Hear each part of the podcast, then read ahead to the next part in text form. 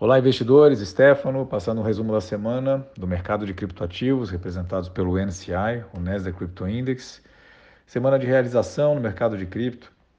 É, o nosso índice ele passou a 2.762 pontos, é uma queda aí próxima a 9%, se a gente comparar com o fechamento da semana passada, né, que estava perto das máximas.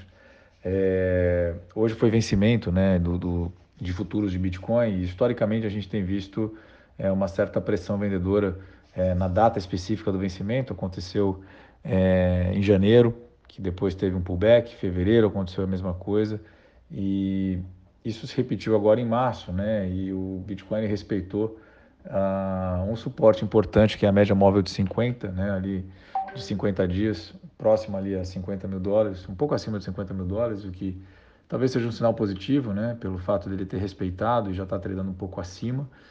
É, e aproveito também para destacar uma, uma entrevista né, na Bloomberg da Dawn Fitzpatrick, que ela é a CIO é, do Soros Fund, é, que leva né, o, o, o patrimônio né, do George Soros, é um fundo de quase 30 bi de dólar, e ela menciona né, de uma maneira bastante até ah, é, com um certo conhecimento né, sobre criptoativos, né, definindo como commodity, dizendo que está investindo na infraestrutura, seja em corretora é, ou mesmo em custódia, e até reagindo de uma maneira bem humorada quando o repórter é, pressiona ela para dizer se ela está exposta ou não ao Bitcoin.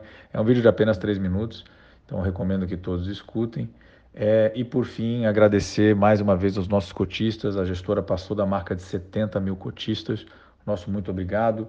E aproveitando é, com relação à oferta, a gente reforça que a melhor forma de pegar todos os detalhes com relação ao Hash 11 é entrar em contato com as corretoras participantes, Genial, Itaú e BTG Pactual. Desejo a todos um ótimo final de semana e até semana que vem.